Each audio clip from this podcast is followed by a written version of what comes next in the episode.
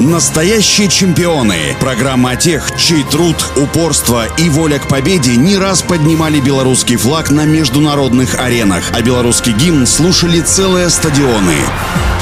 Всем доброго дня, у микрофона Василий Данилов. В юном возрасте Антонина Кашель мечтала стать балериной и даже прошла первые два тура отбора в хореографическом училище при Театре оперы и балета. Однако после третьего тура ее отсеяли, поэтому Антонина решила попробовать себя в гимнастике. Несколько первых лет спортсменка тренировалась под руководством тренера Виталия Зицермана в родных Смолевичах, а в 13-летнем возрасте Кашель попала в руки специалиста-профессионала Виктора Хомутова и продолжила обучение уже в Минской спортивной школе.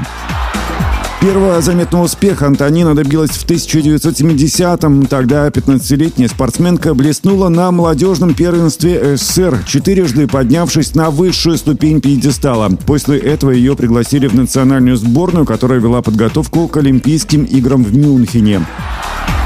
В апреле 1972 года, накануне последнего отборочного чемпионата СССР в Москве, Антонина Кашель почувствовала резкое недомогание. Температура поднялась до 39 градусов. Тем не менее, спортсменка мобилизовала все силы, стабильно отработала все снаряды и заняла шестое место. Именно тогда главный тренер советской сборной по гимнастике и многократная олимпийская чемпионка Лариса Латынина приняла решение включить Антонину в состав семи спортсменок, которые должны были представлять СССР на играх ФРГ. Однако только шесть гимнастиков 15 имели право выйти на помост, и тренеры до последнего выбирали между кандидатурами Нины Дроновой из Грузии и Антонины Кошель из Беларуси. В итоге выбор пал все же на отечественную спортсменку. На Антонине Кошель лежала большая ответственность, ведь ей предстояло первой выйти на помост в вольных упражнениях и на бревне и задать нужный тон для командного успеха. Белорусская спортсменка полностью справилась с поставленной задачей, и команда Советского Союза по спортивной гимнастике одержала победу победу.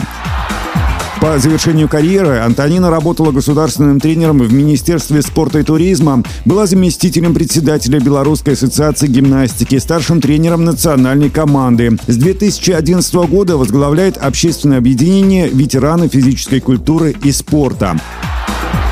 Ну а у меня на сегодня все. Желаю всем крепкого здоровья и побед во всех ваших делах и начинаниях. Настоящие чемпионы. Программа о тех, чей труд, упорство и воля к победе не раз поднимали белорусский флаг на международных аренах, а белорусский гимн слушали целые стадионы.